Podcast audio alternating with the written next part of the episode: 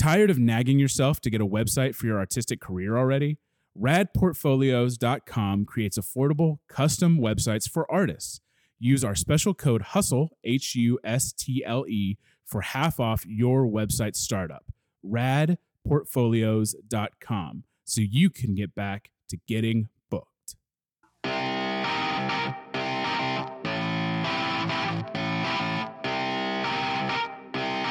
I think that creates. I think creativity and expression is important. I think everyone, and I've said this about stand up, and, and other stand ups will crucify me for what I'm about to say, but I think everybody is an artist on the inside. Okay, that is this thing. We are expressive, we are creative. We need to paint, we need to draw, we need to sculpt, we need to write a book or a play or a sketch or tell a joke or perform uh, on a stage. We all have that in us. It's just that some of us more readily access it and express it but we all have that thing. So it's very important. So much so that I think everyone should do stand up.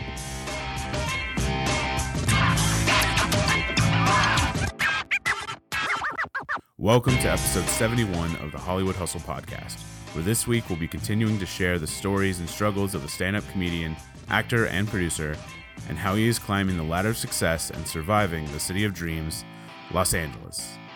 Thank you so much for joining us this week, guys. I am your host, Daniel Tuttle, and here at Hollywood Hustle, we're continuing our conversation this week with stand up comedian and creator of several Los Angeles comedy shows, including Historical Roast and Fictional Roast, Eddie Firth.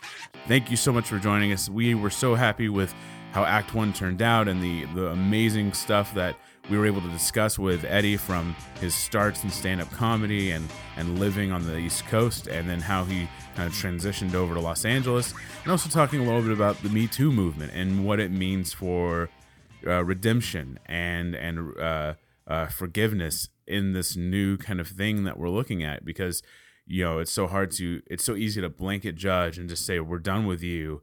But i think you know like a court of law you look at each case separately. And i think that's something we have to start looking at is how what is the way for these people to earn our trust back to come back into society like i said and celebrate former gang members who come out of prison and and start clubs for to keep kids out of gangs. So you know what's the what's that version in this new you know thing that we're tackling? You know what is that? And so i think that's something that we can continue to discuss. So feel free please to email us at uh, hollywoodhustlepodcast at gmail.com with your thoughts on the me too movement. And people who have have had these accusations come at them what they need to do for that redemption to kind of be able to continue in this business. So we would love to hear uh, your thoughts on that as well.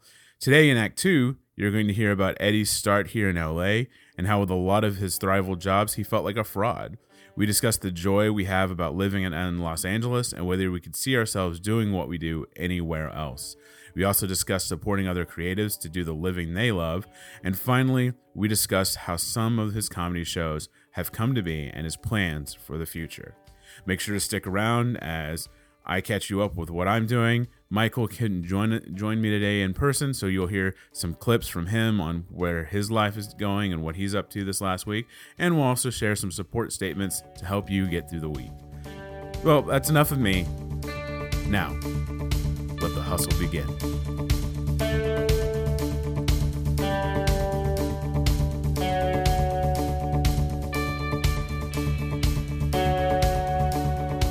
Hello, everybody. Welcome back. We are still here with comedian, actor Eddie Firth. He also runs, hosts the uh, historical and fictional roast at Nerdmelt, as well as the correct title, Jokers and Aces. Welcome back, Eddie. Man, what a week it's been. It's been crazy. All those new accusations that have come out. uh, and also with me is my personal heckler, Mr. Michael Lutheran. And Eddie's still wearing a beautiful bow tie. I should have changed it. He's wearing all 56? 63. 63? I don't know numbers. He he just stayed on my couch this whole past week. he didn't leave. he didn't leave. uh, he's still in the same shirt. He smells Yeah. terrible. I think I smell pretty good for a week. For a week, yes. Uh, so Eddie, uh, when we last left off, you mentioned that you feel like your your uh, official anniversary uh, is the you know the the first show in LA, November I believe fifteenth. Um, so I just want to talk about that that uh, decision to move to LA. um, and the process that you kind of went through with that. Uh, when would you say you you went? I am moving to LA, and then from that moment to setting foot in LA, what was the time span? Mm. That's a good the time span of moving to LA. I will like any like any storyteller who talks too much, I'm gonna go back just just a bit before that. When I was three. At age two. so I had been living in Connecticut my whole life. Um, one foot in Manhattan. That's where I got all my training. I'd done theater festivals in New York. I'd uh, I'd done just about everything, you know, every class you could take. And one day I, I was sitting at home. I was smoking a joint. I hope I don't offend anybody by that idea. We're in California. It's legal. And I was blowing the smoke out my window, and I now dropped. that I can't handle. How dare you, sir? and I dropped the joint behind my desk accidentally. And so I got down on all fours to get it. And as I reached under the desk, the keys to my brother's apartment in New York. My brother still lives in the same apartment in the city. He's lived there since he was in college. He's a few years older than me, four years older. And I I didn't think I had the keys at all anymore, let alone in the apartment I was living out in in Connecticut at that point. And I had been consider it was a point in my life I'd been considering moving to New York. And I was like, maybe I should move to New York. But if I were honest with myself, I was not fully committed to doing it. I was still living that kind of in between life. And I'd never really just fully committed to doing it. And I'd been considering moving to New York, and I was like, I should make a plan. I'm going to make a plan. I'm going to save up. And I got down on my knees and I went to reach for the joint, and there was a set of keys. And it very clearly, it was one of those, it was a sign. I was like, this is the sign. Just move. What are you waiting for? Move to New York. If you're going to do it, what do you have to prepare? Just do it. I was, I'm very, I'm, I'm Buddhist. I, I study Buddhism, and I'm very Zen in that way of like, um, people adapt to their surroundings the way water fills a glass. You have a bottle of water, you pour it into a glass. It doesn't hold the shape of a bottle. It it becomes the shape of the glass. So if you want to do a thing, you have to go do that and then you become that thing. That's how you adapt. And so I moved to the city and I was still working as a personal trainer though. I worked at an Equinox. I wasn't running a gym like I was out here because I felt I felt like I was I wasn't being honest to either side. And so when I was in New York, I got that same feeling. I wasn't being honest to either side. I was still living the life of a personal trainer. You have to personal training is a full-time job. Mm-hmm. And working at an Equinox on the Upper East Side in Manhattan is some personal trainer's dream job. And I was doing it as my backup. That was my support system. And so at some point, I was just like, I need to do it. What really started to drive me was my sister, who's six years younger than me, was at Temple University, where she met her now husband. And he's a filmmaker. And they were getting ready to graduate and they were going to move to LA. And I will tell you, I, I've said this to her. It was one of those moments where when they said that, I was like, wait a minute. If Missy can move to LA, I can move to LA. Anything you can do. Mm, complete Yeah. like sibling rivalry obstinacy where I was like, wait a minute, if she's doing it, I can it was one of those things where LA was this this almost fictional world in my head. I had this weird idea that I would only go to LA when somebody knew I was going to get off a plane in LA. Like when there was a meeting I was going to take or an agent I was going to meet or a job I would, there was going to be something. I will tell you that moving to LA was a combination of seeing that my sister was going to do it, grounded it into reality as like anyone can do it. Now the analogy I use is very simple. Um, I've never said this to my mother, but it, it comes from my mother. My mother, my whole life, has told me that one of her biggest goals in life is to live by water. She wants to live by the beach. She wants to live on a, on a lake. She wants to live somewhere by a large body of water. And it was around this time in my life, smoked a bunch of weed, did a lot of yoga, got into Buddhism. And that's when I realized my mom wanted to live by water her whole life, but water never moves. The beach doesn't move. Lakes don't move. If you want to live by water, you know what you should do? You should fucking move and live by water. And so this whole time I was I was half in and half out, and I was like, no, it's time. Either you're gonna do this or you're gonna not. You're gonna go full bore, you're gonna dive in head first, you're gonna do everything you can think of, you're gonna go for it, or or you're not, one or the other. And with all of those things, I was just like, I'm going to move. And so June or July of 2012 or 2013. How long, what it's 20. I've been out here four and a half years. So it was 2013 that I moved. So June or July of 2013, I quit my job at Equinox. I knew I was going to be moving. I saved up what little money I had. I moved in with a girl who I was dating at the time who wound up coming and living out here with me for a little while before she moved back to Connecticut when we broke up. And on November 14th of 2013, I got on a plane with a one-way ticket and a bag full of clothes and my sister picked me up at the airport. They were already out here. I lived on her couch until January 1st, where I moved into a one bedroom apartment on Franklin and Gower with seven other guys. We were all living on air mattresses. Uh, we were outnumbered by bed bugs. It was not a matter of if I was going to get bit at night, it was how many bed bug bites I was going to get. That was Michael, if if you were wondering who that was. I say that because I'll be honest. Uh, so Chris Jericho has this great saying where when people ask him how do you achieve your dreams, like or things like that, he always says, "I'm not going to tell you you can't do it, like because I did it. I can only tell you that you can do those things because I did it. Like I went from being a kid who wanted to be a rock star and a wrestler to a grown up who's a rock star and a wrestler. I really was hoping you'd say something that was like, you know, Chris Jericho always says, "I'm the Ayatollah of rock and roll," and I'm like, "What is what?" Yeah, baby! it's like just this nonsensical quote that means nothing to this moment. So I always make sure to point out that there were at 29 when I moved out to LA, which is late for a lot of people. There are hardships, there are struggles, but at every point along the way I said to myself, is this is this the thing that's going to make you quit? At 29 years, you gave up everything and everyone you ever knew to come do this thing. Fair question, Eddie. Living in an apartment with seven other guys on an air mattress that's a one bedroom with bed bugs biting you every night is this the thing that's going to make you quit? And i was like no this is not enough. It has to be worse than this.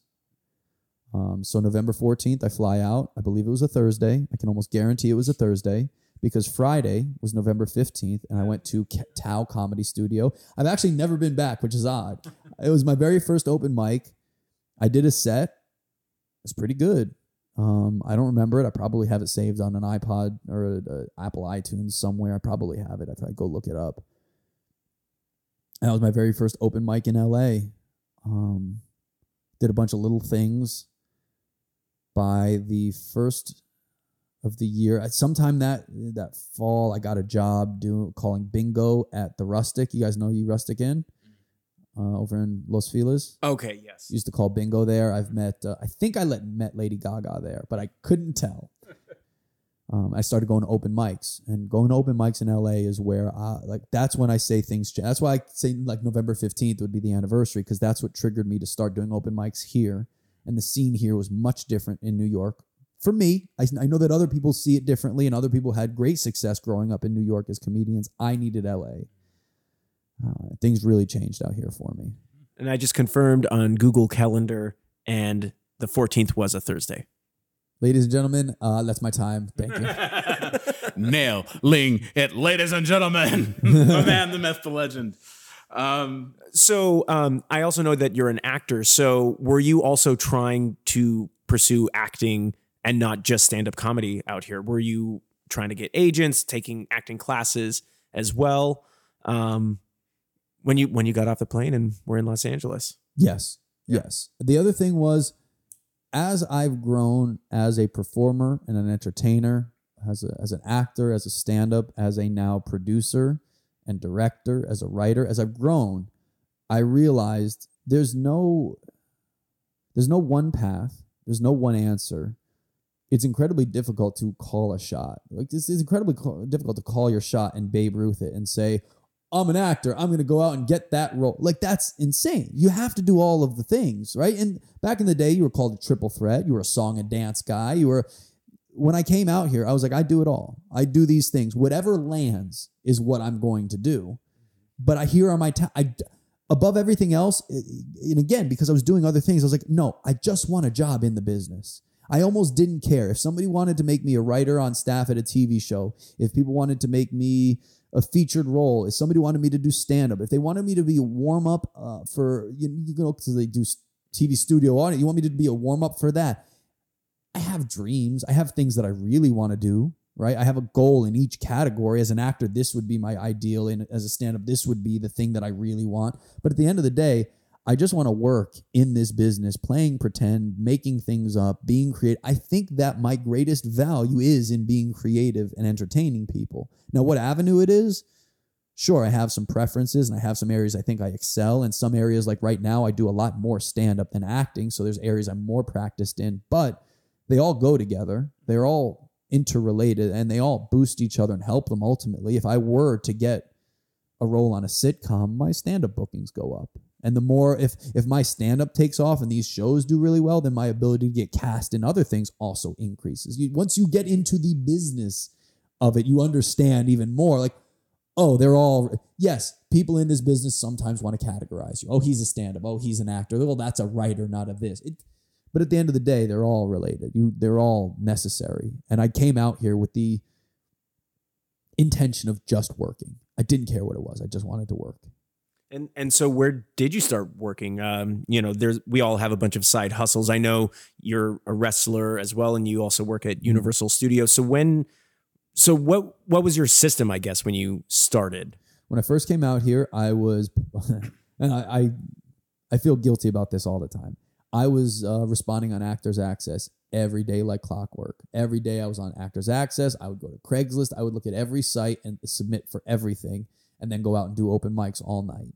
And that was pretty much the system of the, you know, I, you go and uh, audition. Then during the days, I remember it blew my mind. My one of my very first auditions was for a small student film that I ended up booking. And I walked in with this makes me laugh so much. I walked in with like an eighth of weed in my pocket, auditioned with that John with was it the Jon Hamm story? No, it was a bit that I used on stage about being in New York City and seeing a wedding party taking photos and then there was a homeless guy who interrupted the photo shoot but he was standing next to me so I got associated with him and then I was the crazy one but I turned this bit that I use on stage into basically a monologue. Just kind of pull some of the jokes out a little bit, try not to go for the last, but tell the story.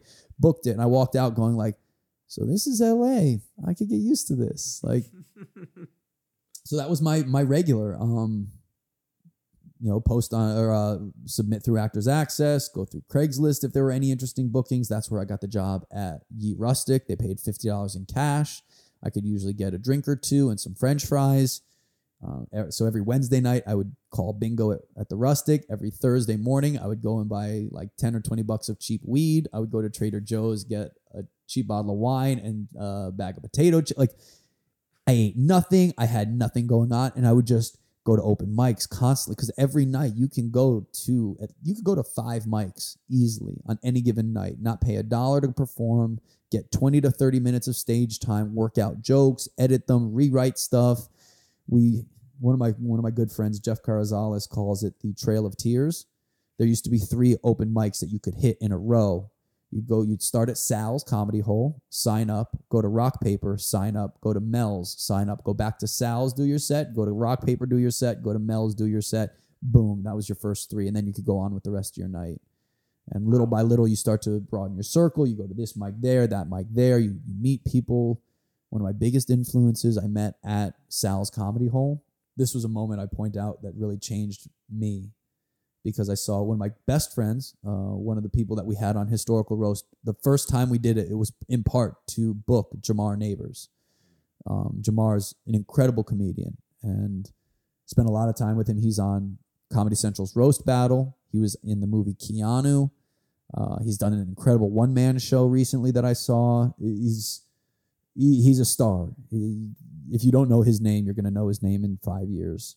And Jamar told a joke. And this is the difference. This is where things, this is where you have to center yourself. Because I heard this joke, and one of two things could have happened. This could have inspired me to do better, or could have crushed me that I didn't have anything and walk away being like, okay, well, the competition's too big. He told a joke, and immediately I was like, oh, so that's okay, I got to write okay, if that's what we're doing, if this is the level, then I got to go work. And it did inspire. He, it was a really good joke, and I quote it all the time. And I tell him I quote it all the time. He goes, uh, apparently, me and God don't have the same sense of humor. Because apparently, God didn't want to know what Michael Jackson would look like as an old man. and I heard it, and I was like, oh, that's good. That's a twist. I got to go out and I got to work. And it just inspired me to, to write more and perform more and get better. And LA to me is just this incredible. It's like, it's like what I imagined the Harlem Renaissance was like. It's such a concentration of talent that you you get exponentially better just by being around that talent.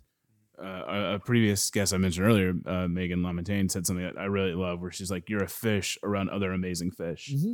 and, and and so you have to realize that and then figure out how are you going to become one of those amazing fish Mm-hmm. um you know you, you kind of mentioned how you you saw la and stuff like that how would you compare it to stanford or even new york uh in in, in uh, not in not in the sense of just like the stand-up scene but in just living there I I uh I don't foresee myself ever moving out of LA. I found my home when I got here. I read that look on your outline. I read the question, "How has LA changed you?" And that one scared me the most out of all the questions. I still don't think I have a great answer. I think there's a lot of introspection that can come with that too. Of like, shit, did it change me? How am I different? Is it for the better? Is it for the worse? But at the end of the day, I I feel like I found myself in LA. I think that the unique blend of people and uh, expectations, I suppose. The this city is very incredible. I know a lot of people get down on this city. I came much later in life. I came at 29. I had a whole different life. I could have been so many other things. I could have gotten stuck in any one of those lives. I could still be right now working at the Jewish Community Center in Stamford and doing community theater and live that half life, one foot in, one foot out, and in many ways still be very fulfilled. I could be doing local stuff back in Connecticut and get a fix of performance and get a fix of stand up and be a local legend and still work a regular day job and probably have plenty of health benefits and tenures and all the other stuff. But this place is magical to me. It op- so much opportunity. I, again, I, this is why I say the Chris Jericho quote because I will never tell anybody that coming to LA is difficult because it is difficult. But I only know that I came here and busted my ass and achieved the goal. If I had to stop right now, I still did so much more than I ever thought I would. well there's difference you know between difficult and impossible It's not. It's not, it's not like impossible It's to not live here. impossible at all. Like you can do it. You can- you what you want to come here and you want to build a career. You, you could do it. It's going to take a lot of sacrifice. You're going to have to sleep on some floors. You're going to have to question every day why you're doing it. You're going to have to ask yourself if you're even doing it. I, it's taken me three and a half years of the show to even feel centered. Like I think what we did was special. It people don't want to hear this side of it. Having a monthly live comedy show run for three and a half years and 50 shows in multiple venues on both sides of the country, all the things, it still doesn't always feel like I think that I'm sure footed. I don't think I've, quote, made it. I don't think that it, I still question all of that other stuff.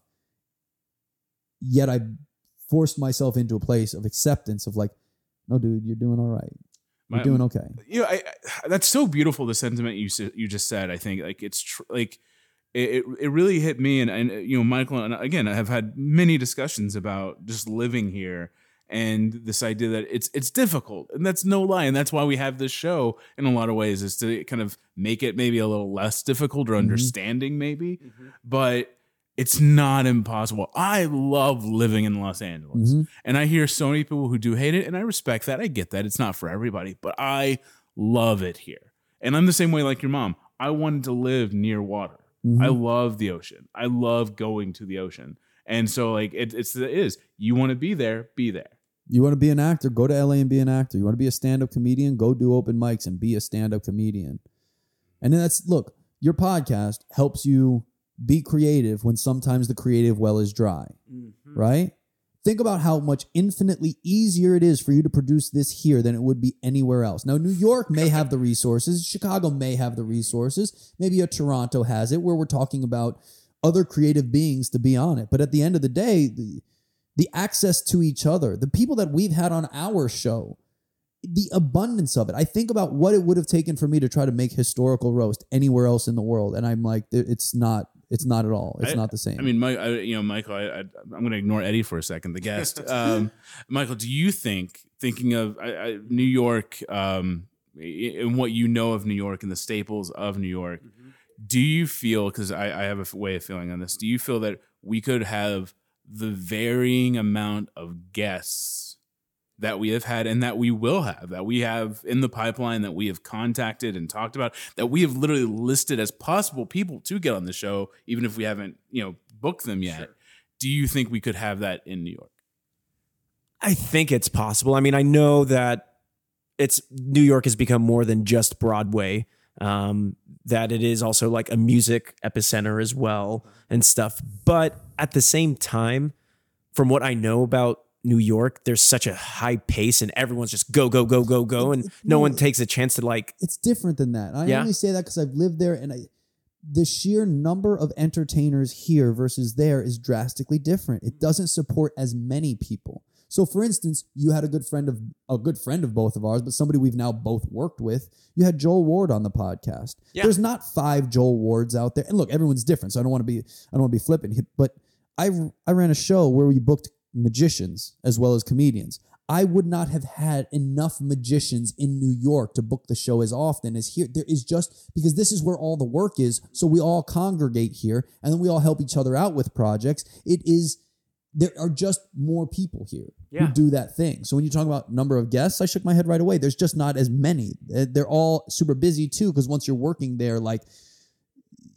there's there's there's 10 people there there's 100 people here yeah, well, You know? I, I mean, you just made me think about like the first 10 episodes of our podcast where we literally did have Joel Ward, a magician, and then Kim Tillman, a musician. And then we also had a filmmaker and all of these things. and, it- jazz uh, and, and Jazz casting Trice, director. casting director and stuff. And it's yeah, I guess if I think more about it, like we're getting a little Yeah. misty eyed. Like, man. Well, and you know, like you recently passed 50 shows Yeah. and stuff. Like we're nearing episode 60 at the time Wow. of uh the this recording. Look at look at the people that we've had on the show that we've published recently and then that we've recorded with. We've had a voice actor. We have a digital marketing strategist coming that we're that's going to be uh that or that's already been on the show that we've already put out there. We we've had tv professional tv hosts who also work for america's funniest home videos. We've you know we, we've Mm-hmm. and work for perez hilton. We it, this is definitely a more varying collection i think of people. Yeah. And I would also something that you said, Eddie, is that we support each other. Is, is there an experience that you guys have had since living in LA of something that tested your resolve, of something that like tested whether you could keep going in this industry or just challenged your life? Um, you know, I I, I can start off with, and Yeah. you know, I definitely shared this on the podcast as it was happening and stuff. But last August, I fractured my skull Uh-huh. and just through like not taking care of myself and just going so hard too for too long. And to the point where I just collapsed in the middle of a street in South Central at 1:30 in the morning. And I was laying there for like at least a couple minutes. Um you know Daniel was super supportive. Like him and Karen were just like Karen especially like just taking care of me so. no, like just l- literally helping me walk from the bedroom to the bathroom and stuff. Like I, I was just so out of it. I've never been in that state where I wasn't able to really be in control of how I was feeling, and I and that was really hard for me. And the and the months following that, I mean, we're almost coming up a, a almost a year since that happened. But I faced a lot of swings, um, a lot of depression, and like Eddie, you were there for my birthday party, Mm. and you know that was on this this past February, and that night in particular, I wasn't doing too hot Mm. and stuff, and it's it's so it's just been like a constant asking of like what's going on, why why did that experience rock me Mhm. so hard? Um, Were you? This is random. Were Yeah. you diagnosed with a concussion after that? yeah, I I got a concussion right before I moved to New York. Mm-hmm. Concussions are, are fucked. they're they're they're Mild concussions can fuck you up. Yeah. And then, you know, I was in a car accident recently and I've been seeing a Oh. chiropractor and the stuff that he's been doing with me, like he asked me, like, did you fall recently? Was it at nighttime? And did you fall? And he was able to like kind of narrow it down. Mhm. And but because just the way my neurological Mhm. system is working right now and it's it's still impacted. Mhm. So I'm almost a year out and I'm still dealing with residual effects Mhm. and but the fact that i've had you know friends like daniel friends like you and you, know just several people where I could just say like I don't know what's wrong. Mhm. There's something that doesn't feel right. I don't know what it is. And you know, Karen, like I was like, I don't know what I want to do for my birthday. I don't have any plans. I don't want to do anything. And she's like, it's okay. We'll just put the word out, and who comes comes. Mhm. And like, but the fact that like you were there and Heidi was there, it was just it meant so much to me. Even though that was a night that like I I, I wasn't too happy Mhm.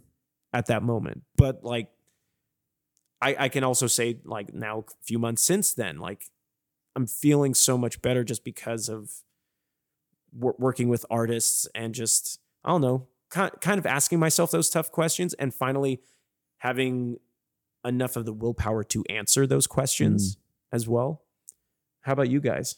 You know, for I do uh, like inside baseball for people, really like how the sausage is made. Spoiler alert: I was I was in your apartment the night that that happened. Were you The night- really? yeah, yeah. I was, oh wow! because at that point you were still living with Heidi. Like this Yeah. is I, I get I don't want to like break the illusion here. Yeah. I I'm I am dating. I'm now living with Michael's good friend who he was living with at the time, Heidi. That's hot how news. we know each hot news. Right?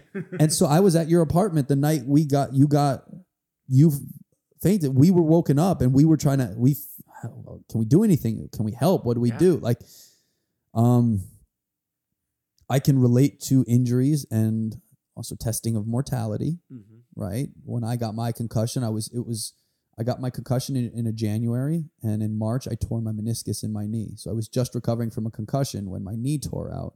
And this weird moment of recognizing, like, oh God, that's right. They said my body would start to break down at some point. and the concussion is tough. A, a head injury will really mess with an emotional and mental state as well. I love to hear that you had work that helped you through it because I think that creates I think creativity and expression is important. I think Mhm. everyone and I've said this about stand up and, and other stand ups will crucify me for what I'm about to say, but I think everybody is an artist on the inside. Okay, that is this thing. We are expressive, we are creative. We need to paint, we need to draw, we need to sculpt, we need to write a book or a play or a sketch or tell a joke or perform uh, on a stage. We all have that in us. It's just that some of us more readily access it and express it. Mm-hmm. But I think it's super important, pardon, that everyone recognize that they all have it in them. There's no, it's not like I'm a comedian and then there's a dentist. The dentist has that thing in him too. They just haven't figured it out or don't express it in the same way or or it comes out in their teeth. Mm-hmm. It's all different. But we all have that thing. So it's very important. So much so that I think everyone should do stand up. Now, I am not saying that everyone is built to make a living as a stand up. That's very different. But I want to see all of my friends do stand up first because it's something I could relate to where I'm like, "Oh, that's what they would do up there. That's interesting." But also because because of that art form in particular, I want to hear what your thoughts are. You go. It just kind of zeroes you out. It is you and a microphone. It's your thoughts and ideas. Go. Let me see what you got. I, I, I, feel a lot with what you're saying just because I've, I've had the same way thing with like writing. Yeah. If someone says like, "Oh, I've thought about writing a screenplay," or "I've thought about writing poetry," or anything, I'm I, I'm I'm the same way in that where I'm like, "Do it! I want to read it. I want to see Yeah. what you have to say. I want to see how you see the world and how you see conversation Yeah. and how you see interaction with other people. It's the same with like acting. If somebody says, I want to be actor, it's the same way. I want to see how you interpret the world. I don't want to go see Michael on stage because he he's he's just a good actor. I want to see how he interprets that moment or this moment or this relationship or or this script. That that's the interesting thing. It's it's it's it's how do you express your yourself and it's and with this show it's how do you look at your life here in los angeles Mm. how do you look at your career how do you how do you look at it and go these are the steps i need to take Mhm. because everybody's are different Th- there's definitely commonalities of you need this. You Mhm. know we've we've said it michael just said it. You you need support here in los angeles. And we will say that continually until it becomes numb and ingrained in everybody's brain. I uh, it, I had friends that already lived here, but honestly, I would probably have to say like meeting Michael and a few other people that I still talk to, Kevin Tom, you know, Tom, Thomason, and and so many people like that made living here even more Mhm. uh, bearable. Sounds like negative, but even better, Mhm. just because he he's not from my old life Mhm. in a lot of ways. He is the new life that I People live. who don't come here don't understand. That's another thing. Like because the age old story is: Are you going to stay on the homestead? Are you going to stay on the farm? Or are you going to leave and see what's out there? go to that big city. Yeah. Right? Are you going to travel to new lands and see what else? This is literally a tale as old as time. I, I don't know about this whole a beast capturing someone and keeping them prisoner as, as old as time, but Talking teapots? yeah, I mean that's in every story. Right? Mike, Michael, classic. Michael is my talking teapot. But at the end of the, that is what it is. Back in in in ancient times, it was: Are we going to stay with the family in the place that we know, or are we going to go off and chase the horizon and see what's out there where we don't know it? And Are you going to wh- stay with the tribe or go out and find your own way? And the people who choose to leave are in a very different category than the people that choose to stay. And there is not one better or worse, although leaving is better. No, there's not one better, but there is one better. There's, a, but at the end of the like, there is something to be said. You didn't grow up in LA, right? You didn't grow up in LA, Michael. I didn't grow up in LA. We all relate to the idea that we left everyone we knew, the comfort of our families, our homes, uh, the the the taco shop that we knew, to find a taco shop we didn't know. You know, it's funny. I've been here for as long as you have, four and a half, actually five years, because my five year was just last week. Cheers. Um, but like you saying all that, again, like the same nervousness literally just popped up to me that I had when we got in the car and started driving out of Dallas. Oh my like god. when you were saying that, like leaving your friends, like the like literally just the same, like what are we doing? Like what what are we crazy? my moment was in the airport and the girl that i was dating at that time who wound up living out here her name was emily she moved out here a little later i'll tell you that because my first year was my struggle i'll tell you about that one Okay. in comparison to your head injury um is better. No that one that one's good No. Fainting in South Yours Central is really good, though. Yeah, that's a You're good one. really up there.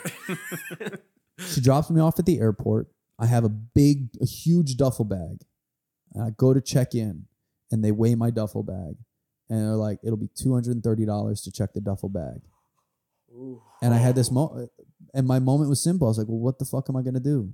I can't. I can't. I have to get this stuff. This is literally all I was gonna bring was one bag's worth of stuff.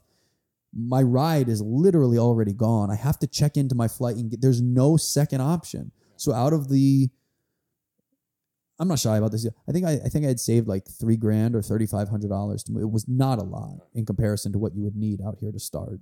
Um, but again, it was one of those what plan do I need? Go out and make it happen.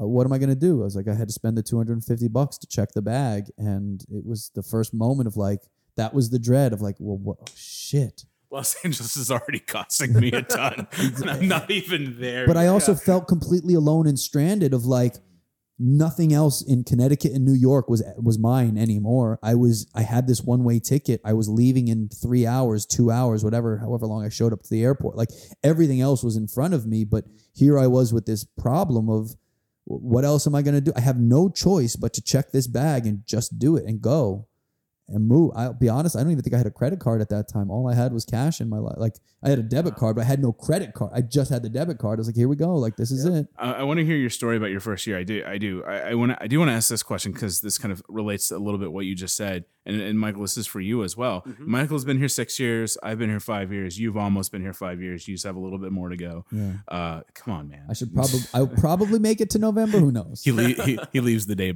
on the 14th, uh, on the 13th. Um, when you go home now, Go ahead. let me rephrase. When you go back to your former home, Yeah, thank you. um, when you go to Stamford or you go to Vacaville or just the Bay Area in general. Um, No, I go to Vacaville. Don't have to dress it up. Just when you go to that big area with the small city. Um, and this this is a hard question to get. I think to get a, what I'm asking is like, how do you feel? Like what? Completely are, out of place. I feel completely out of place. Yeah. Um, I was in, I was in Connecticut and New York three times last year. I was very fortunate in that uh, Heidi and I had planned a trip so that she could meet my mother. We went out for just a week and hung out in New York and Hot Connecticut. break. Hot news. Um, later that summer, my sister got married. She was originally going to get married in Oregon, so we were going to go up there, but then she changed it to Connecticut, like almost last minute. Great, thank you, Missy. Um, so we flew back for that, and then I was very fortunate. Fictional Roast got um, invited to perform at UCB in the East Village. and so we went out there for a fictional roast. Congratulations. Thank you. It was it was a sellout. It was a Comedy Central retreat, so the the footage got submitted to Comedy Central Wow. um, as like an unofficial pitch. We sold out so much that I had to legitimately sneak my friends and my father in. That's like they didn't get tickets in advance; they were sold out. I had to like sneak them in and just be like, just go sit down. Just go You had to down. dress your dad up as a historical figure. And like we just couldn't get to him today. Yeah. Yeah. yeah. Um, and this year I'm going at the end of this month. I'll be in Connecticut, New York again. And first off, I love New York. I will always love New York because I always felt like I was partially in New York as it was so much of my formative years. So many of the things that mattered happened there. Like my first theater festival there was also like a dream come true of like I finally made it to a New York stage. Um, all of my training, uh, uh, acting wise, was done there. I've taken classes out here. Steve Easton. When you talk, where do I do acting? I- Steve Easton, Steve Easton, Steve Easton. I anytime I'm not in class with him, I'm sad because he's brilliant. He challenges me to like broke me as an actor, not because he wanted to. He's not one of those I'll break you down to build you up. But I got here, I did it, and I was like, what have I been doing these past years? Like I'm not nearly as good as I thought I was. I need to work. I need to work hard. And it shook me for a little while. I got it. I got the yips for a little while and couldn't deliver a line anymore because I was so in my head. So that's also I just okay, go do stand up. That's where you're comfortable. Knock them out of the park. Do it. Um, but I feel completely out of place. I walked into because I I worked at the JCC, the Jewish Community Center in Stamford, for just over six years, and I went from working at the front desk at the fitness center to running the fitness center. And last summer, I brought Heidi there because I wanted to show her. And I walked in, and the person who was running the front desk when I left was still sitting there, and it clicked, and I was like, "Oh my God, nothing has changed." And I walked around the gym and signs. I'm, I'm, I want to get teary eyed when I do this. Signs that I hung up. It's good. It's good for the, It's good. It's good. Signs that I put up in the gym were still hanging there. And I was like, wait, wait, wait, wait, wait, wait. It's been a good three to five years since I was in this gym, and you still have signs that I put up with people working there that were still there when I like nothing has changed. And I was like, oh, I made the right choice. Like Yeah. for me, for other people, and this is not a commentary on anyone else who found the comfort of a life that they enjoy, but I knew for me in that instance, I was like, I would not want to be at the same spot I was four years previously, three years previously. Like I needed the different. And now when I go back, I'm just like, I don't fit in. It's too slow. New York is obviously fast, although I went there and my LA stuck out because I looked at First Avenue. I was like, slow down. What are you guys in a rush for? Where are you going? Uh, I wish people would move faster here. I'm going to be honest. Calm I down. wish they What were are that you- fast. Like, where are people, you going? people need to stop slowing down Nothing here. is people happening got right way now. too slow. What- And in New York, there was, and then in Connecticut, I was like, "What do you guys do? Like, where's What's there? are there do? open mics? Are you guys going to see a show? Like, there wasn't even enough for me to do. Where I, you know, Yeah, but no, out of place. I I don't fit in. I'm the same way when it comes to Vacaville, but since I've been living in Los Angeles, the city of Vacaville has been expanding. Uh, it is a town right outside of an Air Force base, so you have a lot of servicemen and women's families, you know, living off base. But then it's also right in between Sacramento and San Francisco, and both of those cities' rents keep climbing. So people move to towns like Vacaville, and then they just commute. But what's crazy is they're building more homes, but they're not building stuff to do. You sound you sound like you remember the Chamber of Commerce up there. Like, who- Yeah. are they paying you for this ad? right right i know Brought to you We- by Audible.com. but Well, then this is there, but then this is when i get fired but it's all terrible because it's just like it's creating so you have more people living in these places but there's nothing to do. And when i left vacaville it, it is a beautiful town because it's nestled in this valley and there's green fields and stuff. But now when i go there it's just houses and houses and it just keeps building out and it keeps building out. And so i don't feel connected to it. It's not the town that i grew up in. And either when i'm there all of my best friends that i would go see they either live somewhere else mm-hmm. or you know they they Or they're busy with quote real life. or they're busy with real life and it, and it's amazing connecting with that but it's just like even when i'm with my family it takes like karen knows all too well it takes me like two to three days to like decompress and readjust and find what that vacaville pace is it, it it's hard it's hard adjusting and you know if there's nothing to do in connecticut what is there to do in There's no vacaville look. I will admit that I'm guilty of not taking advantage of the culture that's around nearly enough. But in the same respect, it's always there. And when it's absent, this is so dumb. When it's absent, I'm sad it's not there, even if I wasn't taking advantage of it. Mm-hmm. I'm more comfortable in LA knowing that I missed out on some shows last night than being in a place staying in where there's no shows that are an option. Because at the very least, I can go down to the comedy store any night of the week, hang out in the back of the room, and see friends and, and incredible stand up comedians perform any night of the week. Mm-hmm. The other night, I was lucky. I was down there. Jerrod Carmichael did a drop in set, and I caught a couple minutes of it as I crossed through the hallway. Like, nowhere else in the world can that happen. Even if I'm going to miss it, I like to know it's there. And in Connecticut, it's not there. I, I, I would say I'm, I'm, I mean it's it's it's going to be a trifecta vote. Like it's it's you feel it's it's completely out of place. And and Dallas is uh, obviously like I think a bigger city than than Vacaville. Um, haha. Um, Well, I mean, it's that's pretty easy. uh, but it's it's still for who I am, and, and it's kind of the same. I think with all three of us, like for who I am, what I love to do, and you know, in, in a lot of ways, and I think this re- hopefully I think reflects you guys. Like my passion is part of my of me. Mhm. Like it is me. I I am not just a guy who likes writing. I am a writer.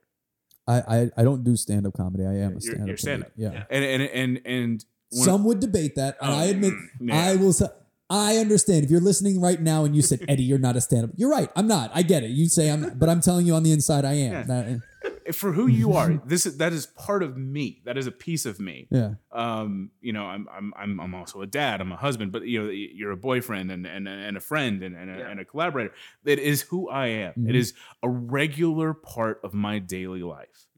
And when i go back it's almost this feeling of i made the right choice. Hmm i nothing has changed that would get me back hmm like you know one of the biggest reasons i moved was because there's some filming in dallas but it's not this Mm. hub that you could survive and live and prosper as a especially a writer uh an actor possibly Yeah. but like you were saying like going to shows and stuff i can go see michael in a play for $10 or $6 if you use the hustle discount right yeah. uh, Five five dollars if you use the word hustle. um, uh, see, see what I did there? And uh, but there, if I want to go see a play, it's forty dollars. Oh wow, yeah. and it's yeah. not, and, it, and it's not the Pantages and and you know a fourteen different celebrities, and it's not you know Hamilton. It's a play that's done in a theater that's gonna be done well. It's gonna have good Dallas actors in it. I'm not putting that down at all. But it's still forty dollars. Yeah. I can go see a play that Michael's in or somebody's doing that's after Michael's play. That's actors that are just as good for five dollars or ten dollars. Our show at the comedy store is five bucks next month. Ten ten dollars a Dynasty typewriter. And if I want to go see a good, sh- like a high end, elevated touring company of Hamilton or or Avenue Q, I have to pay somewhere up in the hundred and like Mm. fifty dollars just for like the cheap seats. Yeah. Yeah. And it's like because they're that is what they have to do to make money. Yeah. And and and and, That's what they have to pay in order to Yeah. actually have some type of and and, art. and I'm this way. My my friends have families. You know, we try to see each other when I'm there, but it, it really just feels like I'm a tourist. yeah. It feels like I'm visiting my own like former home. also I feel like there you're a writer, you're a stand-up, I'm an actor. But as soon as I get out of LA, people kind of question that. Like, oh, you re- you're a writer? Really? You, you- do stand-up? Really? That's a thing you can do? yeah. Kind of that question of like, oh, I can be an actor, but they question that. They kind of question this art form that you've Yeah. chosen to pursue a little bit. And granted, there's a lot more important things, and one could say than you know this me doing a play at the Yeah. Hollywood Fringe Festival. Of course, there are, but the moment you get out of this space, it becomes in question. And we don't fit in in the same way in that same respect because i have a few i have a few friends who live out here now that are from my hometown as well there's an odd number of people from stamford connecticut specifically There's an odd number of people from Dallas, Texas, too. Here. Actually, We're- Texas. we're rock stars in connecticut because we left stamford is the biggest small town in the world like you don't get out of stamford and when you left there's a weird there's there's a double-edged sword first people uh, despise us for having left. We're the ones who left, but we're also superstars because we left because no one else did it. We got out, but it's also like we hate you for leaving. Mm-hmm. In that same vein, something that I discovered I was when I got out here was a producer. Now, in my head, I always knew I would produce eventually because you hear the stories. An actor gets good enough and then they produce something. And I was just like, all right, I'll get there one day. And it wasn't like I became a producer almost before anything else out here. And that's something I discovered because of the community that we had. And I will say, of a, a lot of the things I do, I am I, one of the best things I, I do is producing. So, producing the live shows is something I, pride is, is a word that can be looked down on, but I take incredible pride in the work that I do as a producer to set up the shows from start to finish. And I, w- I only was able to discover that because of the system that was out here and how I developed within it. Um, I, you know, I, I, I want to keep talking, and and, and I, I, we do need to wrap up a little bit. Um, uh, you know, so I definitely want to have Eddie back because I think there's so much more we can talk about. Stand up, uh, writing bits, and and getting shows, and and putting your name out there. So I definitely want to have you back, even if it's for something really short or you submit something we can play, because I, I, would just love to get more of that. But I do want to hear about, you know, you've mentioned it several times the historical roast and fictional roast um, uh, and jokers and aces. Uh, so just kind of run down those shows, what they are, uh, uh you know, what what you guys do, um, and and and kind of maybe a little like just how they work. So what's, what's interesting is to any outside observer, that that's what I would be best known for. That's what you would label Eddie as. Eddie is the co-creator, co-host, and co-producer of historical roast and fictional roast, uh, which ran at the nerd the Nerdist Theater the Nerd Melt Theater. That's had two names, which is which was in Meltdown Comics, and Meltdown recently just closed down. Which is also fun. You want to imagine uh, questioning your own identity when the theater that you produce at closes down. What the hell am I going to do next? existential midlife crisis. So the Nerdist Theater was the first time I ever heard of it. One of my friends who I took acting classes with in the city, who also lives out here now, Steph Garcia, who helps run the Ruby in LA, which is the former Nerdist improv school, which is now the Ruby. Uh, she was like, Eddie, you should check out this Nerdist open mic at the back of Meltdown Comics. I was like, really? What's that? And I went down one day and it was a Monday and they used to run it at seven o'clock. And I remember walking in and being like, it felt like a prize fight. It felt serious and real. There were 50 to 75 comedians signing up for 25 spots. It was a lottery. They were going to draw them all at the top of the show. And there was just energy. And I was like, this, this is what I came to LA for. I wanted to feel this, where there's so many of us excited to perform, gonna get up there, gonna go crush. These are all people I knew from other spots. And it was like, oh my God, this is this is it. I get it now. And I went to the Nerdist open mic a couple of times until I went up. And one of the pieces of advice that I got from Dan Levy, Dan Levy is a comedian who works and lives in LA. He's got real credits, he's got specials, real guy, came from my hometown. Um, and when I was moving out here, I was like, any advice? And he was like, well, go to the Laugh Factory, go to the improv, go to the comedy store, drop off a headshot and resume and tell them you want to work at the door. Just be around it, work at the door. You can get a job there, then Best case scenario, when a comedian doesn't show up and they need someone, they'll put you up. At the worst case scenario, then you're learning from watching comedians.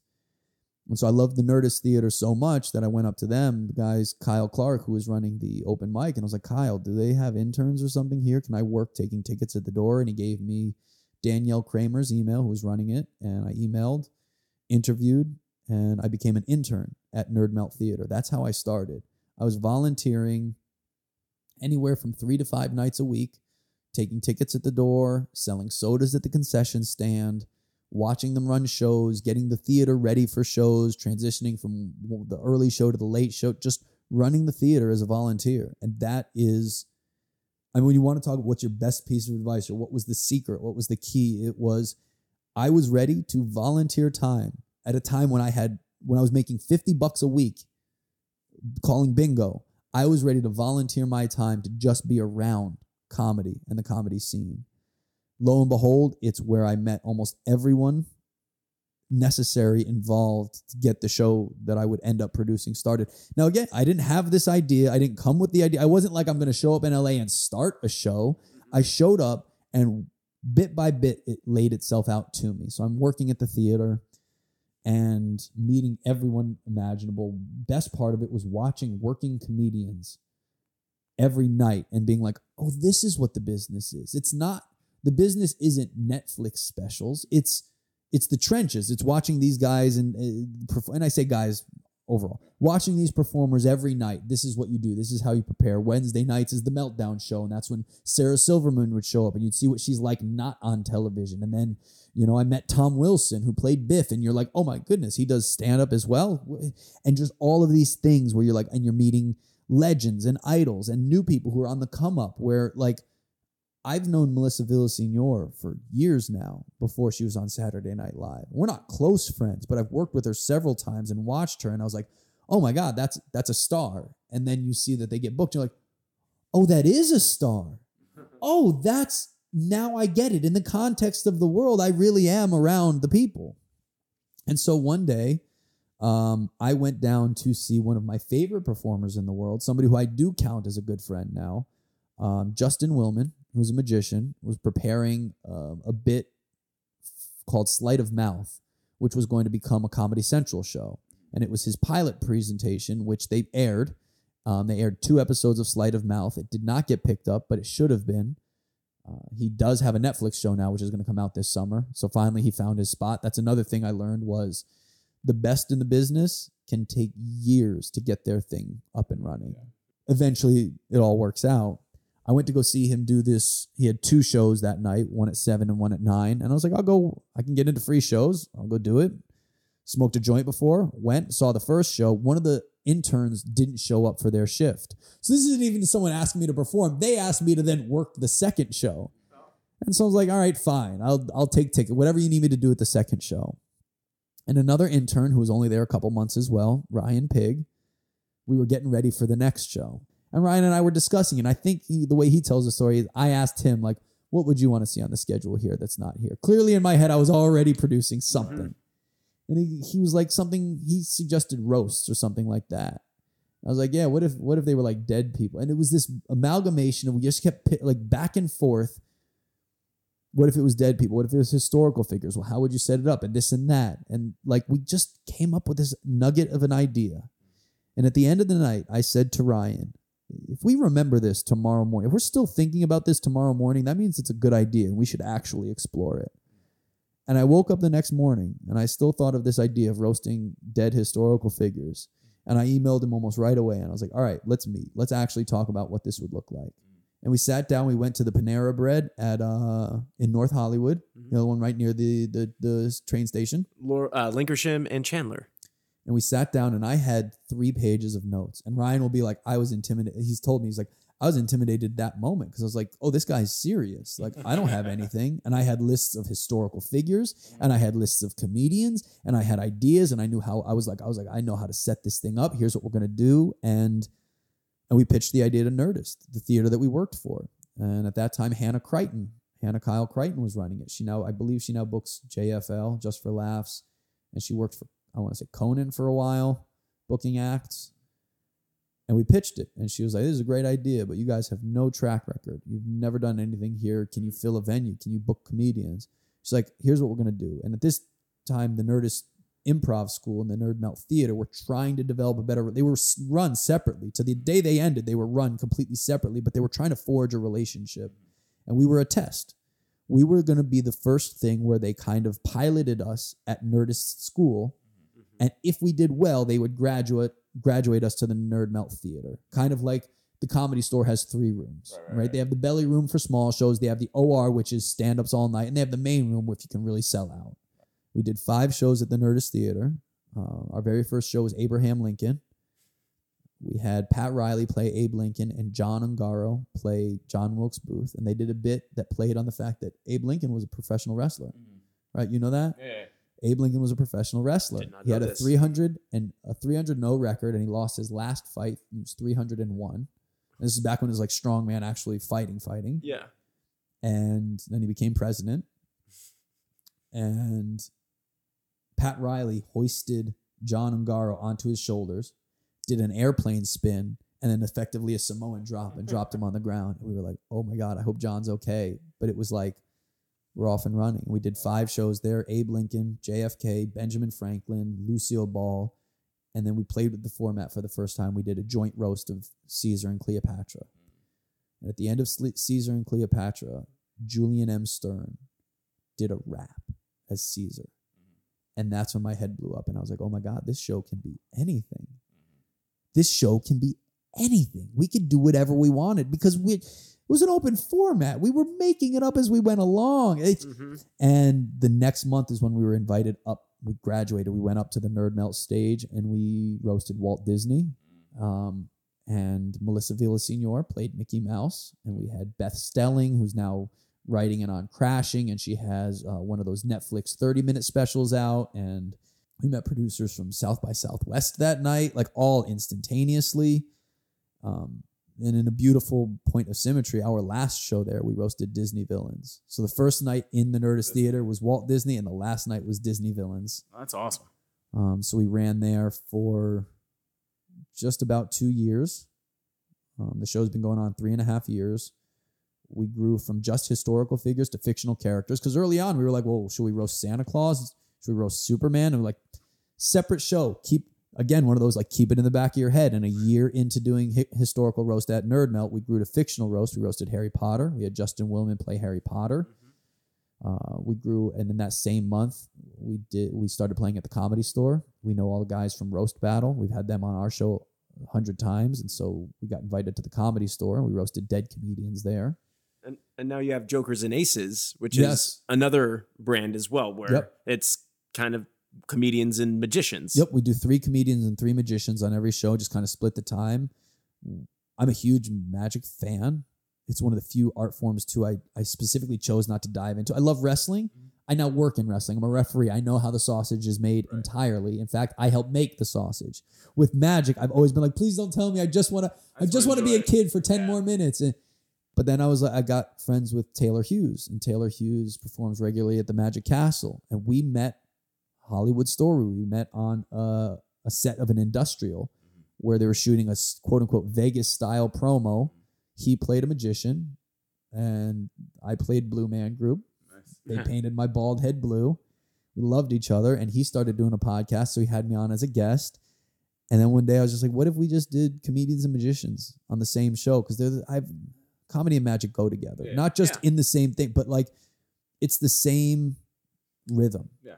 Comedy is magic is I have a it's it's building suspense, it's building tension to a reveal, mm-hmm. right? You build tension, you reveal the ta-da. In comedy, you're building tension to the reveal of the punchline. The punchline is the big reveal moment. So it's the same beats and I was just like I think we should there's no other show where they're doing just 50-50 booking Right.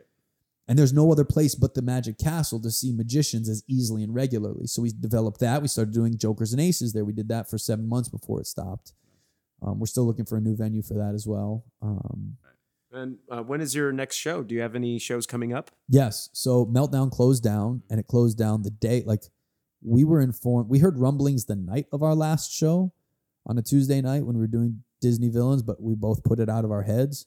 Wednesday morning, we woke up to an email that said the theater's closing. The April show we were booked, we were going to roast Andre the Giant in April because it was right after the documentary came Right. out. And they were like, "We're closing. You're done. That was your last show. Goodbye." It was it was, it was basically that curt, but it was almost Jeez. also because they were shocked. They didn't know they were closing until last minute. Um, we found a new venue, so we're going to be we're taking our show to Dynasty Typewriter, which is downtown. They're a brand new venue. This is their opening season. They kind of did a soft opening for the last six months. Adam Sandler did a residency there. Um, Wow. to prepare for his Netflix show. So he's doing a Netflix special, and he did like a weekend there to prep for it. Um, and we're lucky, we're fortunate. We have two shows there. July third at eight p.m. We're roasting JFK. Uh, friends of the show, Matt McCarthy and Scout Durwood are on the show. We're in the midst of finishing the booking, but July 3rd at 8 p.m., we're roasting JFK. Then July 17th at 10 p.m., we're back at the comedy store. Now, playing the comedy store alone should have been my I made it moment. Like, we brought our own show to the comedy store. We've been there plenty. Like, Mm. we've been there 10 times, I think. Um, I should remember how many shows we've done there. Uh, but we're back there July 17th and we're roasting World War II. So we have a panel of Hitler, Stalin, FDR, Churchill, Mussolini, Truman, Joe Louis. Did I say Einstein? I think no. Einstein. Incredible lineup. We have Sara Benincasa, Matt McCarthy, Jeremiah Watkins, who's tailor made to for Saturday Night Live. It's one of the most talented guys I know. But those are our upcoming shows. Nice. Nice. It's fantastic, man. Yeah. Uh, thank you so much for such like a wonderful conversation. Um, I mean, I think we've all kind of we we've had highs and we've had some great, uh, com- just deep moments. Uh, and I, I, that's definitely what this show is about. Uh, so thank you both for your honesty and your openness. Uh, uh, in these conversations, I really appreciate it. Uh, Michael, thank you as always for being here and being around. Definitely, De- Eddie. Definitely want to have you back, like maybe with Ryan or with a, a, a fellow comedian, and we can have that conversation about Stand up. stand up. I'd love to. Yeah, Yeah, we really had to condense there at the end for time. I can I can talk a bit. I, I can fill some time. so yeah, I'd come back anytime. I appreciate it. Awesome. Thank you so much. Uh, before we go, Yeah. we have one tradition here that we do a lot. Uh, uh, after Friendster and before Facebook, there was a wonderful place where people wasted a lot of time called MySpace. Uh, you would go and go on a profile, and someone would play "What if God was one of us," which would make their profile take 20 minutes to load on dial-up. uh, best friends, uh, uh, top six and top eight friends list were a point of contention uh, between people. You weren't friends if you weren't on the top eight. Uh, and also through here, you could waste time by just taking mundane, going nowhere survey questions. And it Yes. wasn't like surveys now on BuzzFeed where you get a score or an answer. It was literally just for you to write down and share with people. Yes. And so I found one of those surveys. Nice. It was 167 questions. I asked you before we started for six numbers. Uh, you gave them to me. I did not tell you why. Uh, and I have your questions. Eddie Furth, are you ready to take your MySpace quiz? Absolutely. Now, just to let you know, none of this needs explanation. Okay, good. That's what makes us so good. It's just answer and we move on. That's gonna be tough for me. Question one Last time you cried. I cried two nights ago while we were watching Lost, and Bernard and Rose were reconnected, and that gets me every time. It was It's the first time one. they come back together from uh, the two tails, uh, the tail and the fuselage. That's a good one. Number 32. What was your first vacation that you remember? Going to Lake George, New York, uh, with my family. All right. Question number 33. First school you went to?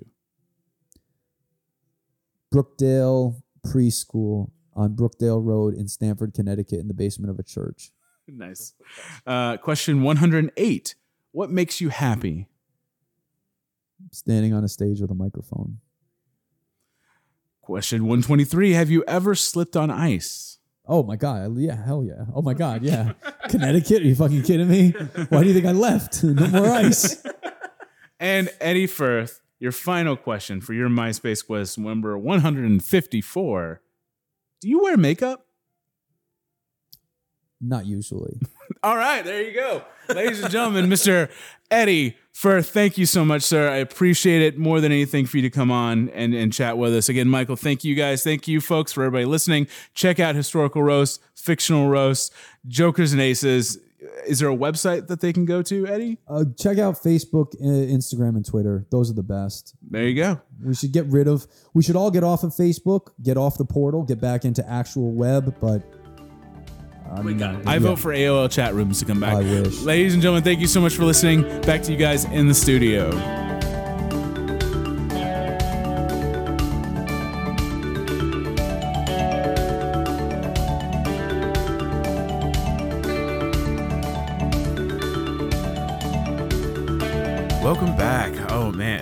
Was so great to talk to Eddie for as long as we did, and I know we're gonna have him back on the show. He was just so much fun and so engaging, and just was able to share so much about his story and the career he does and what it takes. And I know I want to get him back to go more in depth in in how you write jokes and and, and what it takes to be a stand-up comic.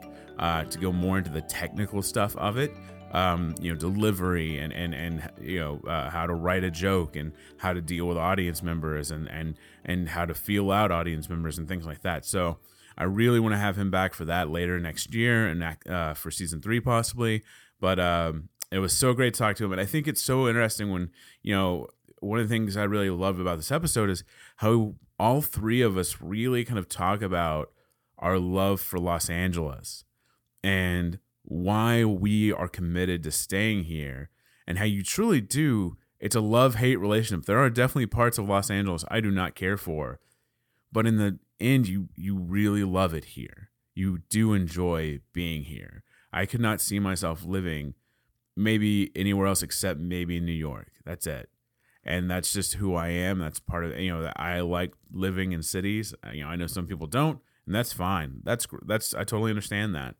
But I really it was nice to kind of just hear us talk about those things again and really express why we are okay living here, why we enjoy living here other than just pursuing this path that we're going down. And and and i think it's something to think about like where you live like why do you love living where you live? What is about your town your city that you love? I'd love to hear about that. Again email us hollywoodhustlepodcast at gmail.com why do you love your city? Uh, maybe i'll post something on our social media this week because i think it's great to remember why you love where you live now, Michael couldn't be here today. Uh, we he's been incredibly busy with work and his uh, the upcoming performance of Met coming up. Uh, also, it was his fiance's birthday this week, so he's been crazy busy. I've been busy with uh, work, uh, finding work, and uh, some other things that I'll talk about in a minute. But so Michael sent in some of his clips for what he's been up to this week. So Michael, take it away, brother. Hey guys, Michael here. Uh, so sorry that I couldn't sync up with Daniel this week. As Daniel was just saying, it has been a crazy, crazy week. Not only just in my daily job, my daily hustle working in the medical office, but this week, as some of our listeners may be aware, I had a command performance for the Hollywood Fringe show that I was in this past summer, Met Again. Uh, we were contacted by a producer uh, at the Soho uh, Playhouse out in New York City. He apparently has been going to all of the fringe festivals across the United States and has been inviting uh, shows that he really likes to, back to his theater in New York City and has been offering them limited runs. And he came back to Los Angeles because he came to the Hollywood Fringe Festival in June, but apparently he missed out on some shows that he wanted to see and Met Again was one of the shows that he really wanted to see. So, uh, as I've been kind of discussing the past couple weeks here on the podcast, we've been rehearsing, we've been retooling things, taking time to uh, reconnect certain moments, and uh, just this past weekend, it it happened on uh, Saturday. This podcast is going to be released on Tuesday, so just this past weekend, I had my command performance and it was incredible. It felt amazing. It all the moments that we had worked on uh, was there, and it just felt so great to be back in this show, to be working with these people again uh, that I just love working with, and had a fantastic show. Uh, Anna Karen, my fiance, still working on saying that word in that particular order. My fiance, she's seen the show now so many times over the summer, and she said that this was actually her favorite run of it. So uh, that's got to say something. And then also, complete surprise, uh, a couple of my friends, shout out to Taryn and Zach. Uh, they're some of my closest friends in Northern California. They actually drove all the way down to Sacramento to see my, to see the show, and then I had friends from uh, production of Trainspotting that I did several years back. Uh, they came out to support. So it was just a sold out house of this show that I love. And I think we just gave it our all. we didn't give it just for this producer, for this potential opportunity to go perform in New York City. We performed the show as much as we always have done with our hearts fully in it. Um, and just really, really engaged in trying our best to deliver a story that we love. So uh, we haven't heard the news yet. It's only been a couple days since that performance. So uh, cross your fingers, send good vibes my way because uh, that would be pretty amazing. But grateful that this show has just kept coming back and again and again, uh, no pun intended.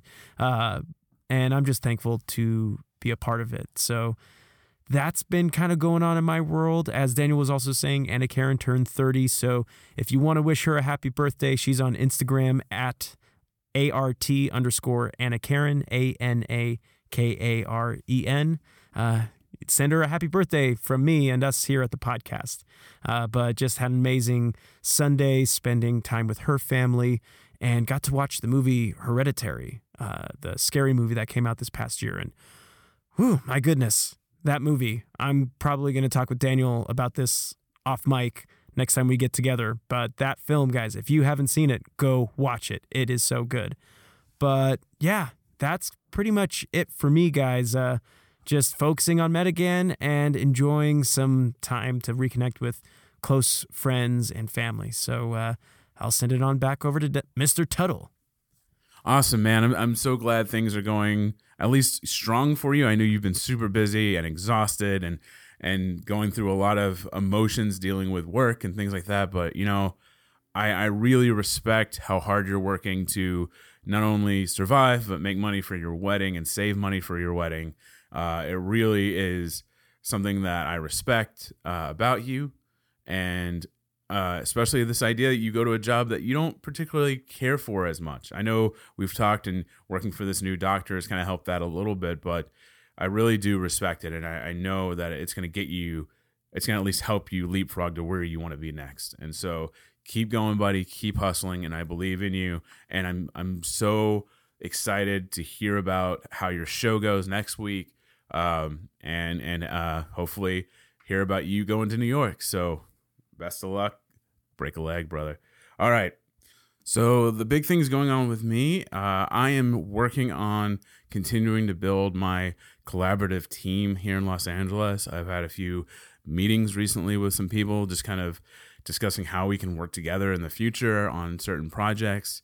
Um, that especially, you know, again with Michael coming on board, hopefully on some of them, and just really trying to find that group, kind of that Seth Rogen uh, group that you have, the Adam Sandler type group that you can just constantly rely on to do good work and just hungry to make things. And so I've really tried to push to find that group this year. Um, and finally, it's kind of slowly coming out after meeting a lot of people. Those things are coming to the surface. And uh, so I'm really excited about that. Um, I'm also very excited because I'm starting a new collaboration uh, with my good friend Mikey, who we had on the show, Mike Tobias, uh, the poet that we talked to. Uh, me and him are, him and I, sorry, bad grammar. Him and I are working on a new short film together. Um, it's an idea that I, I had that I felt needed. I needed someone else to come on that has a really good focus on uh, philosophy and uh, the human and human nature. And I felt Mikey really has that. He reads a lot. He has a great perception of humankind and and really an empathy for humanity. And I think uh, he's a really good person and he's a good writer. So having him on to help me kind of flesh this out and write the scenes, I think. And we've been wanting to collaborate for a while now.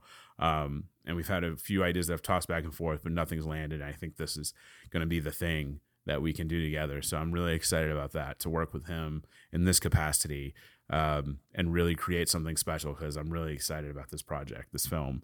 Anyways, it's the beginning of the week. It's, it's Monday or it's Tuesday now. You maybe had a great Monday, hopefully. Maybe you had a bad Monday. Hopefully, the weekend was restful. But again, you're back at the beginning of the week. And I know that can be hard sometimes. And sometimes you can start struggling with, well, what do I do this week to keep pushing and to keep hustling and moving my career forward? So we want to bring you our hustle support statements to kind of celebrate what you're doing and offer some advice and inspiration to get you through this week so that you can make it and move just a little further uh, every week. So, Michael, what you got? What's your hustle statement? Go. This week on the show, I opened up a lot to you and Daniel and Eddie about how I was really doing at the beginning of this year. How I felt this deep sense of unrest and depression and just felt encased in a feeling that I can only describe as the unknown. Looking back, I can see that I was in the thick of finally coming to terms with my head injury from last August. I was no longer in the acting class that had become my new creative home, and I felt lost in knowing how to express myself. Where had that fire gone? Why was I afraid? And and was it okay that I felt so alone? But through the love of the people around me, Anna Karen, Daniel, Heidi, and Eddie, I got through it. They gave me permission to feel, and I accepted their love. I knew I wasn't alone. And little did I know that an audition for a show called Met Again was just around the corner, and that that experience would not only pull me up, but awaken me to the things most important on this path love and creativity. There is no show without rehearsal and no destination without a journey. Dare to feel and to embrace the moments when you feel like you can't go further. And know that I am right there with you, cheering you on. You can do it. You can make it. And you will be so proud that you did. I love you guys so much. And thank you for being there. Thank you so much for listening to me and being a major part of the healing process since last August. And, you know, I actually did have a moment a couple weeks ago on August 28th was the anniversary, the one year anniversary from that injury. And it is incredible how far I've grown and learned in this year. And this community, the guests that we've had, and Daniel and you are all a part of that healing process for me. And I want to extend myself to you. So if you feel like you're going through something and you don't know what to do, if you feel like you're at your wits end and you and you don't know why the words aren't flowing or if the feeling that you're trying to play and perform isn't naturally coming, I am here for you. Please reach out. As Daniel has mentioned, uh, our email is hollywoodhustlepodcast at gmail.com. And I would love to be there to support you as you have been there to support me. So I love you guys and thank you. All right, thank you, Michael. I, I mean, hearing stuff like that is why we do this, and just so inspirational and so just gets you fired up for the week. So thank you, Michael. Thank you for that. Here's my hustle support statement for you guys. Five years ago, my fiance and I made a decision to leave everything we had known for almost three decades to make a new start for ourselves and the family we would begin here in LA. We left friends and family so that I could pursue this insane career in a place where I had the best shot. I remember getting in the car, the back seat and trunk packed to the nth degree with some of our stuff and a small spot in the back reserved for our dog Griffin. I remember taking a deep breath before turning the key to start the ignition. And I remember driving down the highway thinking, What are you doing? This is insane. You have no idea what awaits you 2,200 miles from here. It was probably the scariest thing I've ever done in my life and could not have done it without the support of my fiance and knowing a few people here in LA already. Five years later, I have zero regrets for making that decision. I still miss my friends and seeing my family when I want, especially for babysitting needs with little guy, but it was totally worth it. I say this for anyone out there who may be one step away from moving to Los Angeles or to New York or wherever to pursue that career that you are dying to have. Fear is not worth it. The unknown is not a bottomless pit.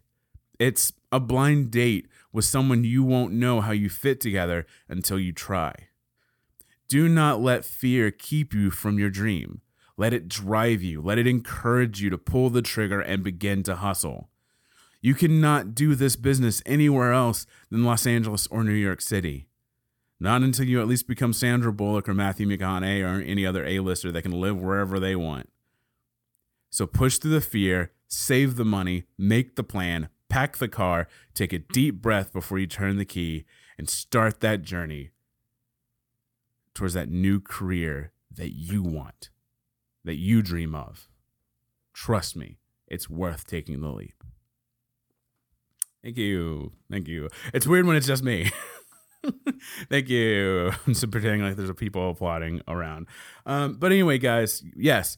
Uh, we want to hear your thoughts about where you live, about the Me Too movement, and how we, you know, we start looking at, you know, re- reforming people and bringing people back into the fold. We want to hear your thoughts on that. So, Hollywood Hustle Podcast at gmail.com. Uh, that's where you can get a hold of us. Also on social media, you can get a hold of Eddie if, if you want to talk to him more about stand up comedy, historical or fictional roast, New York, things like that. Contact him on Twitter at Eddie Furth. That's F U R T H. Or on Instagram, I am Eddie Furth. And you can also visit his website, I am Eddie Furth.wix site, W I X S I T E dot com. You can also follow us on Instagram. Michael Lutheran is Michael Lutheran on all uh, platforms. And I am Daniel Tuttel, T U T T E L, on all platforms as well. You know, also follow this podcast if you're not. Why are you not following us yet? On Twitter, we are at LA Hustlecast. And on Instagram, we are Hollywood Hustle Podcast. Same on Facebook. Follow us, engage with us. We want to talk to you. We want to hear your thoughts, your dreams, what you're doing. Uh, we ask questions. We post inspirational quotes. We share other people's hustles. So we want to hear from you guys. So please let, follow us. We want to talk to you. Uh, also, don't forget every Monday we come out with smaller versions of our show called Side Hustle previews. These are little previews of the episode coming up the next day to just give you a smaller uh, option if maybe your day's your week's too busy to listen to an hour and a half episode. You can just take 15 minutes to stop, relax, and listen, or that 15, 20 minute drive. You can listen to the small version with a few meat and potatoes of the episode uh, with just some great information. That way you don't feel like you missed anything for the week, but then maybe also will hype you up to listen to the longer version when you have a chance. And also remember, it's a podcast. You can stop and go with your podcast listening and just start right back up. Also, make sure to subscribe to our channel. It really helps us the more subscribers we have. And also, leave a review if you have not. It really does help if you leave a review on iTunes, uh, letting us know what you think of the show, what you think of us. Um, we hope it's five stars and a great review. We understand if it's not, we'll take that to heart and we'll work on it. So uh, definitely leave us a review. That's really important. Now, if you really enjoy what we do and you're sharing uh, the the the the the hustle show with everyone telling everybody about Hollywood Hustle podcast. We truly appreciate that. Word of mouth is a great way to get people on board. Uh, if you'd like to support us more, uh, you can donate on our website. There's a donate button. You can contribute to the show and, and our growth there with a one time or a reoccurring donation. Uh, we're also looking at some other ways that you can support and help us. So keep your ears out for that coming soon. Uh, also, don't forget radportfolios.com. We have teamed up with these guys. They are so nice and so awesome. They make websites tailored towards artists. That is what they do. They are here for you. There is a one time startup cost and then a monthly fee. And if you go now and you use our keyword hustle, you'll get a discount on the startup cost and be supporting the show and a great company. So definitely rad, R-A-D portfolios.com because stop worrying about a website when you can start getting booked while they handle that. So go do that. Trust me, it's worth it. It's an amazing website, uh, company, and just great people that work there. Next week, we go back to the East Coast to introduce you to social media consultant and coach Heidi Dean. Heidi started her creative path as an actress where she had a great reputation and booked role after role. Then Heidi found a new path that she was drawn to social media marketing.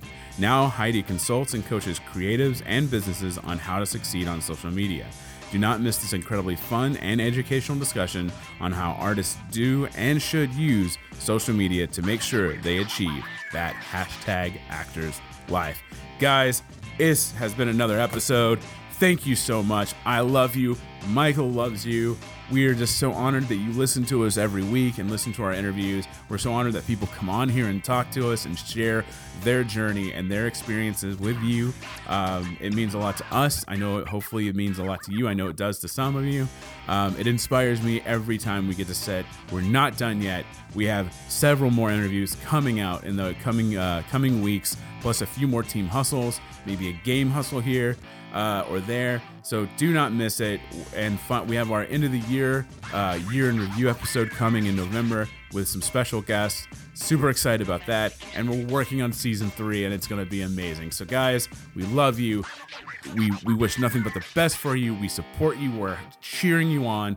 And so, always remember to keep up the hustle.